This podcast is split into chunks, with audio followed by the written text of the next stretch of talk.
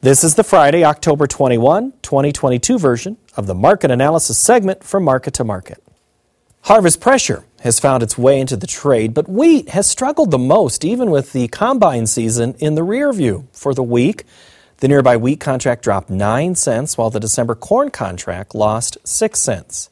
The rapid pace of harvest has fed into China looking at U.S. soybeans as a viable option. The November contract improved 12 cents. December meal added 680 per ton. December cotton, well, that shrank 390 per hundredweight. Over in the dairy parlor, November class 3 milk futures went up 71 cents. The livestock market was higher. As December cattle added 465, November feeders improved 357, and the December lean hog contract increased by 688. In the currency markets, US dollar index shed 126 ticks. December crude oil added 11 cents per barrel. COMEX gold improved 11.20 per ounce, and the Goldman Sachs commodity index lost more than 7 points to finish at 626.05. Joining us now to provide some insight is Naomi Blohm. Hello and welcome back. Hi, thanks for having me. Kansas City wheat. Why does it have to be such a pain in the rear of the wheat market? It is right now just a short term anchor, but I think that's a story that's going to continue to get friendly. And of the grain complex right now, wheat, in my opinion, is oversold. It needs to be bought here at these levels, I think it's a pretty good buy. I think you even said this week it's on sale and a good deal. It is on sale and a good deal. You know, fundamentally speaking, even though the wheat market had this pullback recently, it's because the USDA report wasn't quite as bullish as what people were thinking it was going to be. And so that's what made the market pull back, and we didn't have any big new dramatic news out of Russia. But the bottom line is that our ending stocks here for all, you know, wheat categories is still down substantially. And then global wheat ending stocks are trending lower as well. So, with the entire state of Kansas in a drought, with 25% of the state in an exceptional drought, uh, the wheat market at this level is, as I said, on sale. I think it's good value, and I think the wheat market has every ability to work higher going forward. Saw the pictures this week on Twitter of people planting into dust. Yes. It's a lot of optimism for a big area that's in drought. If I'm someone in a big drought region, what am I trying to do? Well, my client out that way said he's planting for insurance at this stage, you know, at this stage of the game, and so hoping for rain, hoping it comes, maybe hoping for perfect snow potential precipitation later on. It's it's a dire situation out there with as dry as it is. So again, you know, with you have the the situation in the world, we have the Ukraine um, country that still is not going to be having replenished supplies. They're half of what they normally are. Russia now at one point said, oh, we have this huge crop, but now for this next year, they're going to be saying it's a little bit less. So we're not out of the woods yet on the supply situation, and demand, of course, for wheat globally is still strong. What's a range here for the next couple of weeks? Um, I feel like we have some really good support right now with where we're at. I would say for this next week, barring something you know unforeseen from Russia, Ukraine, probably about a 50 cent range for the short term. But ultimately, I think we retest the highs from where we were just a couple weeks ago, and potentially can work higher. But again, that's dependent on global situations. On your drive, I'm going to take a wild guess. There were a few combines in the field in the corn yes. market. Uh, yes. A lot of pressure, a lot of crop coming. Yields, we don't know yet there's a tendency to think we're going to get a bigger crop. Is that the biggest pressure on corn right now? Um, corn market right now is under pressure from the conception that potentially Brazil is going to be a major competitor. But here's the reality with that. Um, we have our corn crop that is still, in my opinion, likely going to be getting a little bit smaller. And corn is stuck in a range right now because it's really trying to understand where the supply is at and it's wanting to make sure demand can pick up. Our export sales are a little bit slower right now. We might see the USDA bring that number down a little bit, but I think they also bring the yield number down a little bit and ultimately ending stocks stay unchanged at 1.1 billion bushels. With Brazil picking up some business potentially here from China, that's only because Ukraine lost all of that production. So it's not like we're gaining more global production. Global corn ending stocks is actually reduced, and Brazil is just able to only offset what Ukraine was doing. So that's something people need to remember. And the other part of that situation makes me feel that China is desperate for corn. And I think that is the underlying theme. Their crop is, of course, um, getting a little bit bigger. But even though they've been locked down for COVID, various rotating ro- lockdowns for the last year and a half, their corn demand continues to grow, even though they're locked down. So, can you imagine how big their demand might be if they weren't on lockdown right now? And China, I think, is really trying to entice Brazil Make sure you're producing more because China needs it from both hemispheres. They realized this year, because the entire northern hemisphere did not have a record crop, that they were in trouble. So they're trying to entice Brazil to make sure that they're going to be growing more for them in the future. Potential people that they used to buy from didn't have the product, so they had to they had to go to the U.S. Is Yes. that kind of what I'm reading? You Well, say? I think that, that we're going to get some of their business, but usually we had been over the past three years getting business along with Ukraine.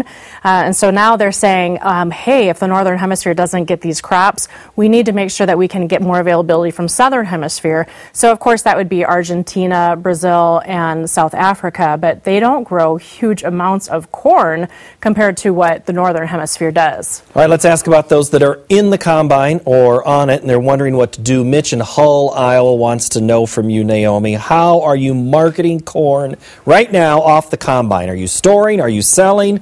Are you doing some reownership? it depends on your basis in your area. Some folks are their basis is just extremely attractive, so they're getting over seven dollar corn. So some folks there are making sales off the combine because it's just really good numbers. For those who are storing, uh, because that is a viable option as well. Um, at this time, I'm not overly worried about markets falling apart again because we were just talking about the global scene being friendly. But I would say if you are making some sales off the combine here, do be open to reownership because the corn market is in a sideways pennant formation. It's in the bigger picture on weekly charts. It's also in a short term uptrend. It just needs something to light the match. And the upside, we could see $8 corn again come spring. You know, not necessarily anything right now, but the supply situation is still so dire. We didn't get ourselves produced out of it this year. So I think we're going to see the competition for acres again already for next year, and the demand for corn overall is strong. Well, uh, I'd ask you a range question. You just kind of answered it there in corn. Let's talk about the acreage issue. We haven't discussed that in the bean market yet. Beans are supposed to be the winner. Things all kind of thrown off uh, this spring.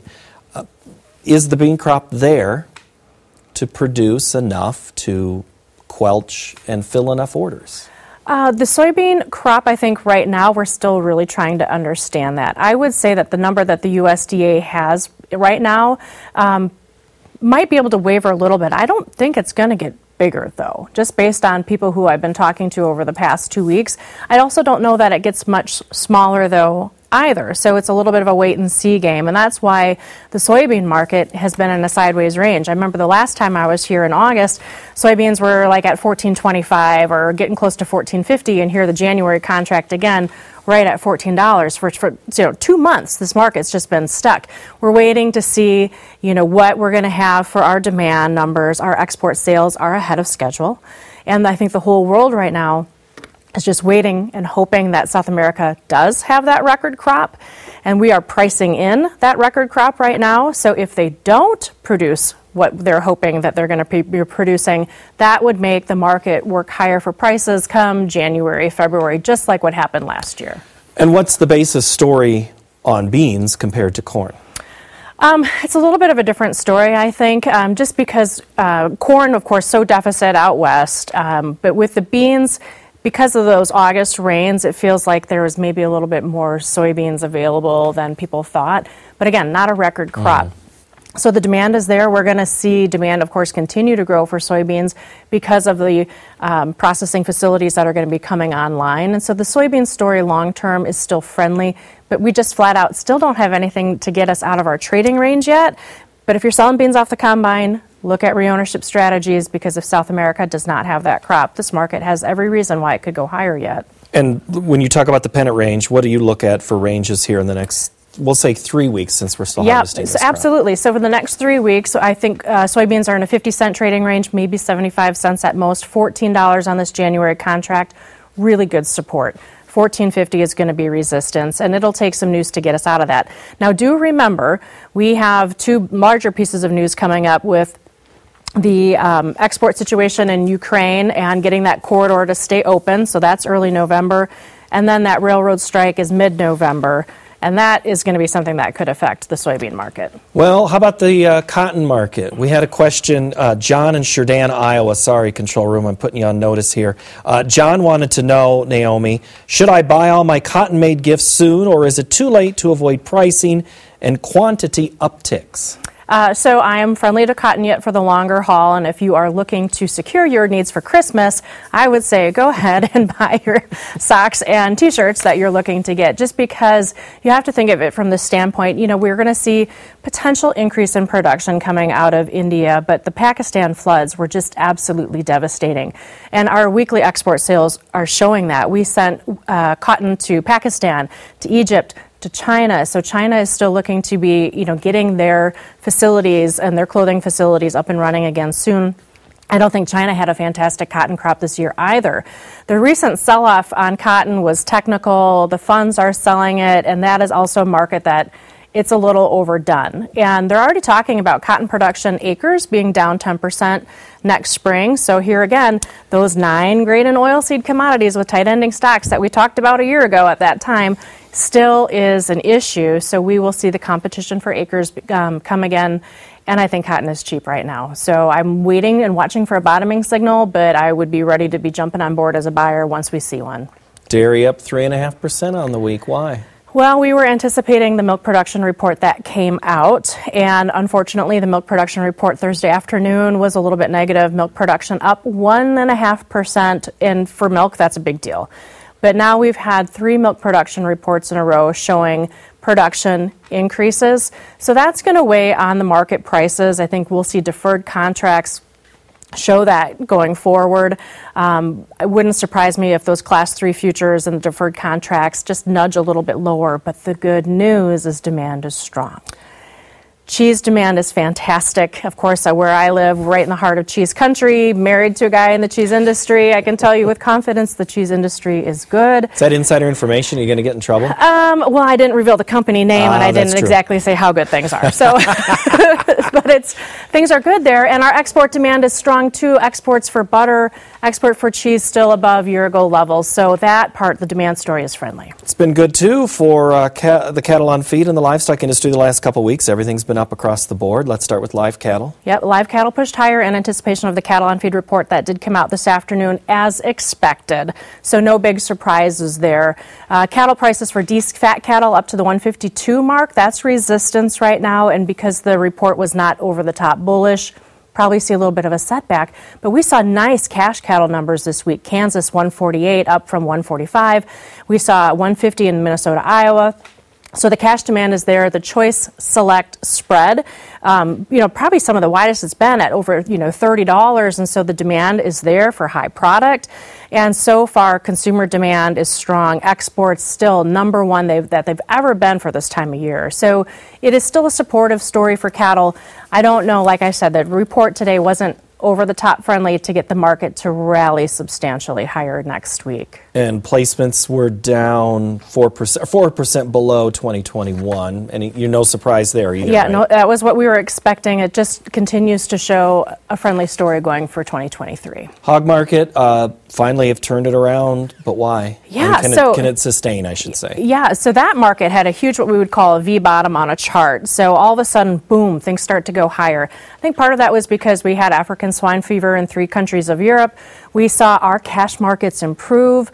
Uh, our domestic demand is okay. Our exports, though, still behind the five year average. But what we did see this week was China coming in and being a buyer on our exports because our uh, pork priced here is still way cheaper than what they're doing in China right now. So we're seeing them come in and be a buyer. Where the hog market got up to today, again, a resistance level on charts. Um, I don't know. It would take a really friendly uh, cash market story next week. It would take another round of really good exports next week to have the market to have a short term reason to work higher. So it wouldn't surprise me if we see maybe a little bit of a pullback next week. But the hog story is starting to get a little bit friendlier. So that's encouraging for our farmers. Friendly for how long? Well, I'm, what I'm curious is if we see African swine fever flare up again in China. Um, so that's something to be mindful of. I would say in the bigger picture here right now that the hog market maybe starts to go into a sideways trading range for about a month. We're going to want to see where our export demand is. We're going to want to see what the African swine fever is doing in Europe. Is it spreading anywhere else?